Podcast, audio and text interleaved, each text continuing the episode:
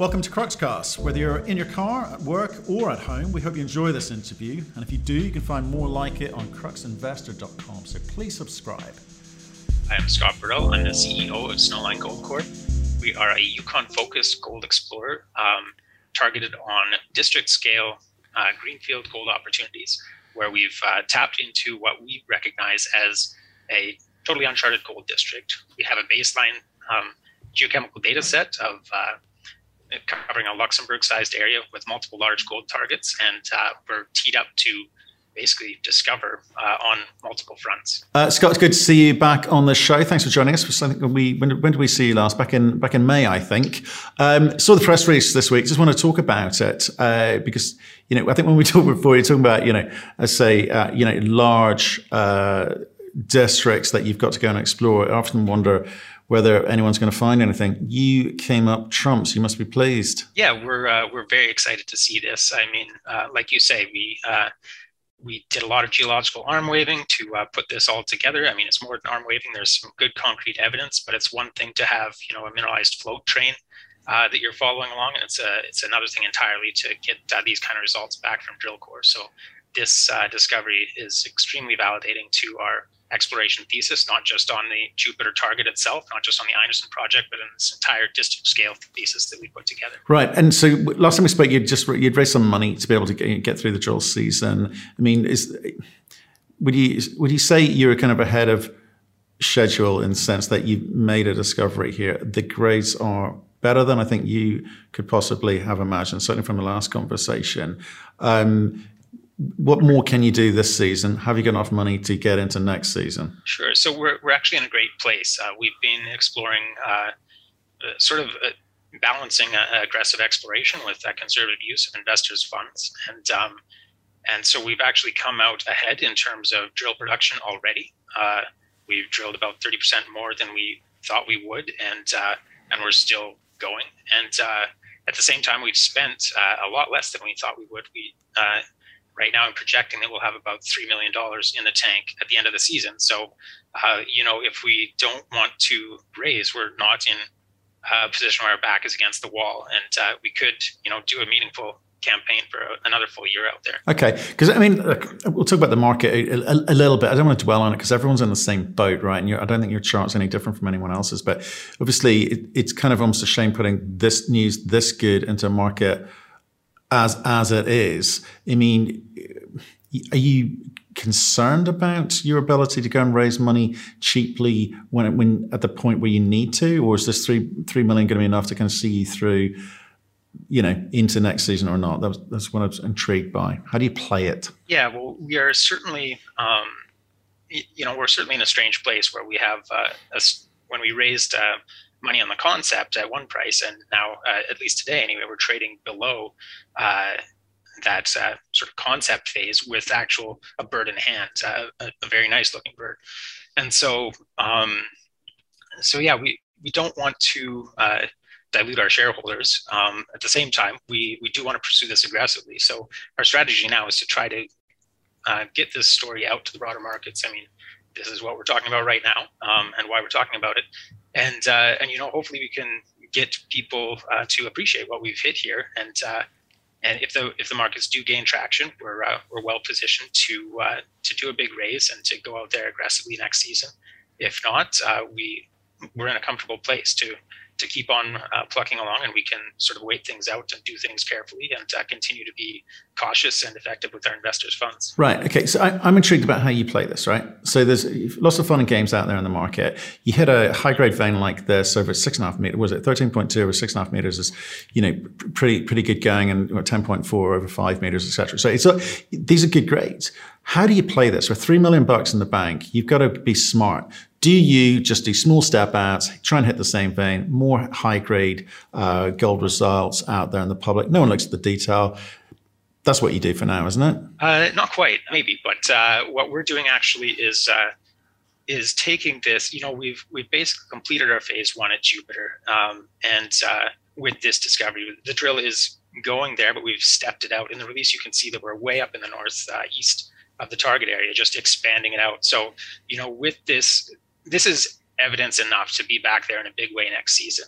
Um, And so instead of just kind of stepping along and try to hit the same thing, uh, you know, 20 meters over or something like that, we're stepping out a kilometer, uh, 1.1 kilometers, and, and trying again where the geochem also looks interesting. So we can afford to get uh, a little bit more ambitious with our drill holes. And uh, at the same time, like I've said, uh, the you know, this is not Jupiter. Jupiter is very exciting. It may well prove to be, you know, the deposit that we uh, discover and and you know hang our hats on at the end of the day. But uh, but this whole exploration package was put together as a as a concept around a new mineral district that just hasn't been looked at before. So with Jupiter in hand, uh, not only are we getting more uh, adventures on the target itself, but prior to the end of the season, we'll be moving the drill to one or possibly two additional targets, uh, just basically stepping out and testing other very intriguing looking areas so that uh, we get the most bang for our buck before the snow flies. Okay, so you want to, you want to do this properly. You, you're, you're a geologist.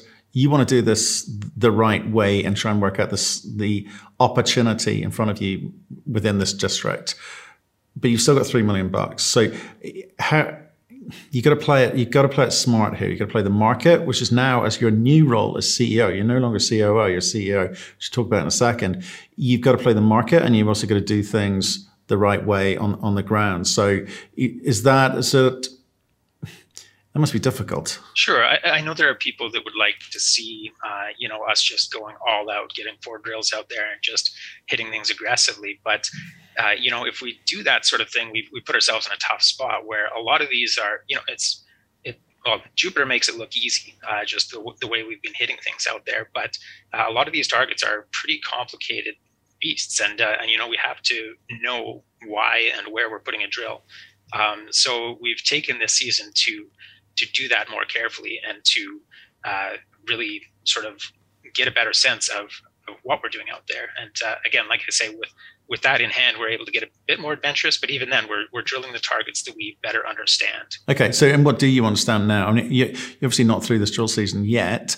Uh, so, but are you building a better picture in your mind as to you know how you how you you know go after this? We are. Uh, this season's exploration program hasn't just been a drill program. We've had it uh, a very uh, good field team out there doing a lot of work.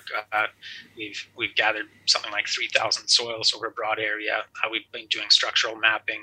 Uh, we've just finished uh, a nice drone survey, uh, both doing detailed ortho photos on several targets and getting extremely detailed just photographic and elevation models, as well as getting magnetic data on these intrusion-related targets down at Rogue to the south. So, so we've really deepened our understanding of these targets. Whereas if we had just gone out guns blazing at the start of the season, we would have burned through a lot of cash, and we wouldn't necessarily have drilled the right holes to make the discoveries. Um, we would have drilled, you know, what are called nails in the coffin, just killing these targets without a real understanding of of what they are. Right. Well, let's talk about the CEO uh, CEO bit. Okay, so Nicholas has moved on. I mean, what, what was the decision making? Why, why is he left? Sure. So so you know, Snowline is a is a very new company. Um, we started trading in March and uh, we've had a, a, a, very quick run up. And so uh, we had many moving parts, and uh, it's important for any startup to be able to test different avenues, identify what works, what can use adjustment, and to be able to respond nimbly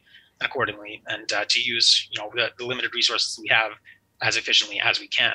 Um, and you know, Nicholas was uh, extremely successful in the launch of Snowline. Uh, his work is extremely appreciated by by everyone at the team uh, we're very excited to see you know what's coming down the pipes uh, for him, and we expect big things. But uh, for better or worse, at, at, this point, it's, it's not with Snowline. Right. So just sh- shaving costs. Are you doing that elsewhere? I mean, I know you've raised a bit of money recently, but are you looking at costs? Sure. I, I, mean, in stepping into a CEO role, that's a that's an important thing to do. Is just uh, get a handle on the cash flows, and of course, mid-season there are some serious cash flows. So some of those things are just uh, part of the business. Um, but yeah, looking to uh, to be efficient uh, and uh, but also identify avenues where you know where it makes sense to spend that money. And um, so yeah that, that's all part of uh, part of the first steps here. In the ground is what people want.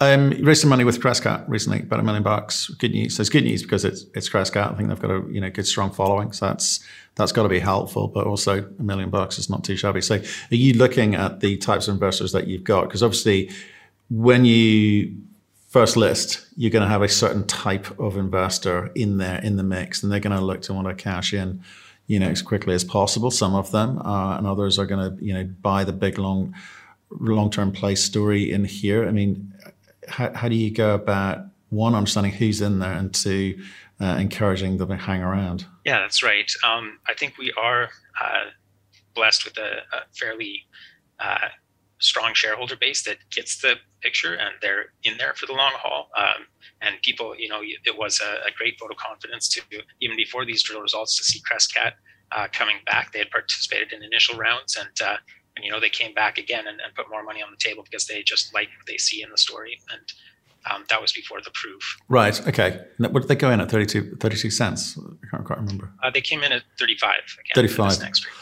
Okay, yeah. I guess they understand the market. It, it, it's, it's, not so pretty out there at the moment for, for, for, for, everyone. But do you expect them to, you know, continue to follow uh, their money? Oh, they're they're absolutely going to continue to uh, uh, follow the. I mean, I hope they follow with more money, but uh, they'll, they'll, definitely continue to follow the story. And uh, and yeah, we still have uh, their money, and it's you know it's targeted use. We're we're putting in a, a late season survey to to kind of advance Ursa, and depending on those results, we'll, we'll discuss with them whether we want to uh, continue to pursue Ursa or uh, put it back into other targets. Um, that are more uh, gold focused. Right. Okay. Um, just in terms of the rest, when does this when does this season finish for you? Uh, it'll be mid September that we start to pull up the stakes out there. Um, yeah, we, we don't want to uh, push it too uh, far on our inaugural season uh, with the with the uncertain weather out there. Right, and then when, when will you be announcing and giving guidance to the market as to what your focus is going to be for the next season? Uh, that'll be uh, afterwards, and uh, you know we'll be looking to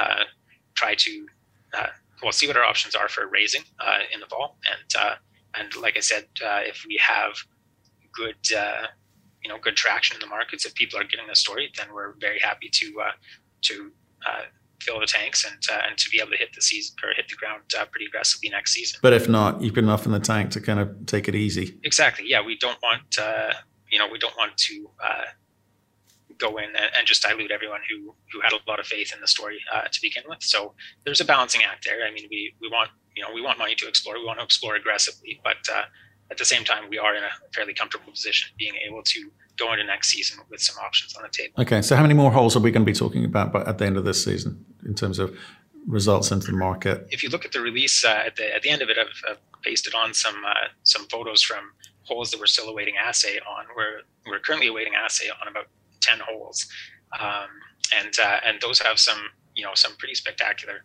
intersections in them, like you can see in the results. So uh, so I expect to see uh, some interesting numbers trickling out over the next few months as we get assays back from the labs. And um, and then we're looking at uh, potentially uh, six or so more holes, uh, maybe six to eight holes on uh, finishing off Jupiter, uh, potentially moving the, the drill to a target called Mars, and then getting down to the Valley target of Rogue, which is looking really intriguing. Okay, another 16 to 18 holes potentially at the end of this season.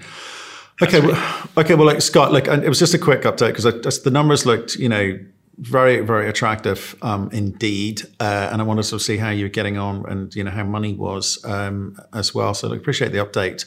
Um, stay in touch. Let us know how you get on, um, maybe towards the end of the season, okay? Okay, that sounds great. Thank you, Matt. Thank you for listening. If you've enjoyed the interview, why not subscribe to Cruxcast or our website, cruxinvestor.com, and of course our YouTube channel, Crux Investor. Plus, you can catch us most days on Twitter and LinkedIn. We really love getting your feedback, so please keep it coming, and we'll speak to you again soon.